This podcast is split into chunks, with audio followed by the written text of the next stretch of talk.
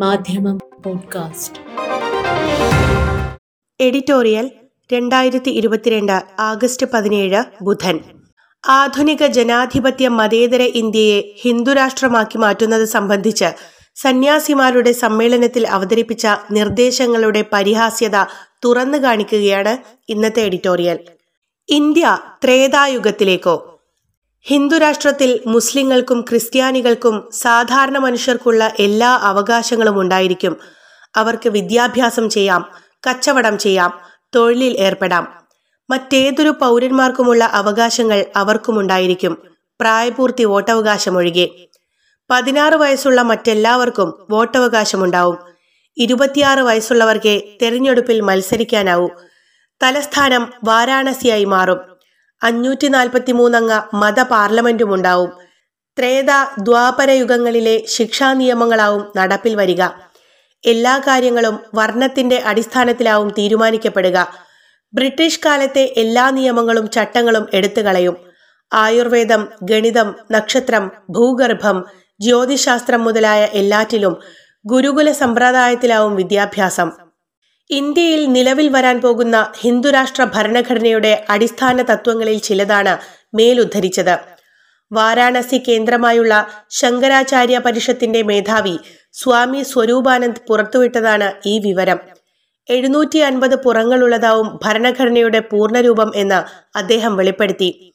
പ്രയാഗ്രാജ് എന്ന് പേരുമാറ്റിയ അലഹബാദിൽ ഈ വർഷം ഫെബ്രുവരിയിൽ നടന്ന ധർമ്മ സൻസദിലാണ് ഭരണഘടനാ നിർമ്മിതിക്കായി ഹിന്ദുരാഷ്ട്ര നിർമ്മാണ സമിതി മേധാവി കമലേശ്വർ ഉപാധ്യായ സുപ്രീം കോടതിയിലെ മുതിർന്ന അഭിഭാഷകൻ ബി എൻ റെഡ്ഡി പ്രതിരോധ വിദഗ്ധൻ ആനന്ദ് വർദ്ധൻ സനാതന ധർമ്മ പണ്ഡിതൻ ചന്ദമണി മിശ്ര വിശ്വ ഹിന്ദു പരിഷത്ത് അധ്യക്ഷൻ അജയ് സിംഗ് എന്നിവരെ ചുമതലപ്പെടുത്തിയത്. അടുത്ത വർഷം ഫെബ്രുവരിയിൽ നടക്കുന്ന ധർമ്മ സെൻസദിൽ അവരത് അവതരിപ്പിക്കും. അഖണ്ഡ ഭാരതത്തിന്റെ കവർ ചിത്രത്തോടെയാവും ഭരണഘടന പുറത്തിറക്കുക. അഫ്ഗാനിസ്ഥാൻ പാകിസ്ഥാൻ ബംഗ്ലാദേശ് ശ്രീലങ്ക മ്യാൻമർ എന്നീ രാജ്യങ്ങൾ കൂടി ഭാഗമാവുന്നതാണ് അഖണ്ഡ ഭാരതം. ഒറ്റനോട്ടത്തിൽ തമാശയോ പരിഹാസമോ ഉട്ടോപ്യയോ ആയി ഹിന്ദുരാഷ്ട്ര ഭരണഘടനയെന്ന് തോന്നാമെങ്കിലും നരേന്ദ്രമോദിയുടെ നേതൃത്വത്തിൽ രണ്ടായിരത്തി പതിനാലിൽ അധികാരമേറ്റ സംഘപരിവാർ രണ്ടായിരത്തി പത്തൊമ്പതിൽ രണ്ടാം മൂഴം കൂടി തരപ്പെട്ടതോടെ വെക്കുന്ന ഓരോ കാൽവെപ്പും ഹിന്ദു രാഷ്ട്രത്തിലേക്കാണ് എന്ന സത്യം അനിഷേധ്യമാണ്.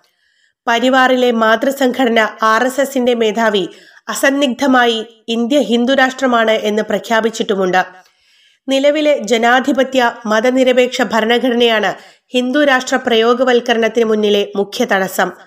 ഭരണഘടന നിലനിൽക്കെ തന്നെ അതിന്റെ അന്തസ്സത്തക്ക് ഘടകവിരുദ്ധമായ നിയമനിർമ്മാണം കൊണ്ടുവരുന്നതിനോ നിലവിലെ നിയമങ്ങളെ നോക്കുകുത്തിയാക്കുന്നതിനോ ബി ജെ പിയുടെ കേന്ദ്ര സംസ്ഥാന സർക്കാരുകൾക്ക് ഒരു തടസ്സവും വൈമനസ്യവും ഇല്ല എന്ന് രാജ്യം കണ്ടുകഴിഞ്ഞതാണ് പക്ഷേ സന്യാസിക്കൂട്ടം വിഭാവനം ചെയ്യുന്ന രാഷ്ട്രനിർമ്മിതി നടക്കണമെങ്കിൽ ഡോക്ടർ അംബേദ്കറും ജവഹർലാൽ നെഹ്റുവും നേതൃത്വം നൽകി കോൺസ്റ്റിറ്റ്യൂവന്റ് അസംബ്ലി അംഗീകരിച്ചതും നടപ്പാക്കിയിരിക്കുന്നതുമായ ഭരണഘടന ഭേദഗതി ചെയ്യുകയല്ല അപ്പാടെ റദ്ദാക്കേണ്ടി വരിക തന്നെ ചെയ്യും.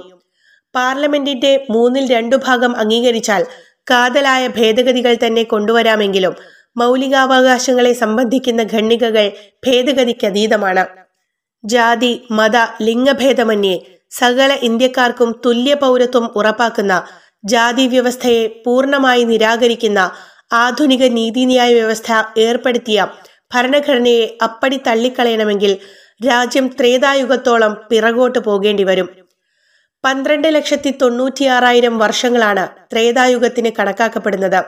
അങ്ങനെയൊരു യുഗം ഉണ്ടായിരുന്നെങ്കിൽ തന്നെ മനുഷ്യവാസം ഭൂമിയിൽ ആരംഭിച്ചതായി ശാസ്ത്രം കണക്കാക്കുന്നതിനും അപ്പുറത്താണത്.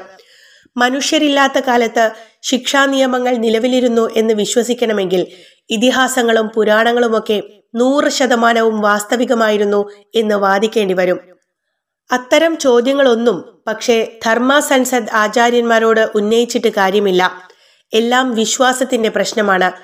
വിഗ്രഹങ്ങൾ പാൽ കുടിച്ചെന്ന് കേട്ടപ്പോൾ പാൽക്കുപ്പികളുമായി ക്യൂ നിന്നവരും നമ്മുടെ രാജ്യക്കാരാണല്ലോ. യഥാർത്ഥത്തിൽ ഹിന്ദുരാഷ്ട്രം ഹിന്ദുരാഷ്ട്രം എന്ന രാപ്പകൽ ഉരുവിടുന്നതല്ലാതെ അങ്ങനെ ഒരു രാഷ്ട്രസങ്കല്പത്തിന്റെ മൗലിക തത്വങ്ങളോ പ്രായോഗിക രൂപമോ ഹിന്ദുത്വവാദികളുടെ മുന്നിലില്ല എന്നതാണ് വാസ്തവം. മുച്ചൂടും വംശീയമാണ് സംഘപരിവാറിന്റെ രാഷ്ട്രസങ്കല്പം. വർണത്തെ അടിസ്ഥാനപ്പെടുത്തിയാവും ഹിന്ദുരാഷ്ട്രമെന്ന് അതിന്റെ ഭരണഘടനാ ശില്പികൾ വ്യക്തമാക്കിയതോടെ അധകൃതരും ആദിവാസികളും ദലിതുകളും പിന്നാക്ക ജാതികളും രണ്ടാം കിട പൗരന്മാരായി പ്രഖ്യാപിക്കപ്പെടും എന്നതും തീർച്ച. ഇത്തരമൊരു തമോ യുഗത്തിലേക്ക് സ്വാതന്ത്ര്യത്തിന്റെ എഴുപത്തിയഞ്ചാം വാർഷികം സമുചിതമായി ആഘോഷിച്ച റിപ്പബ്ലിക്കിനെ തിരിച്ചു നടത്താൻ അവസരം ഒരുക്കേണ്ടതുണ്ടോ എന്ന് ചിന്തിക്കേണ്ടത് പ്രബുദ്ധരായ പൗരസമൂഹവും അവരെ നയിക്കുന്ന രാഷ്ട്രീയ സാംസ്കാരിക നായകന്മാരുമാണ്. മാധ്യമം പോഡ്കാസ്റ്റ്. Thank you.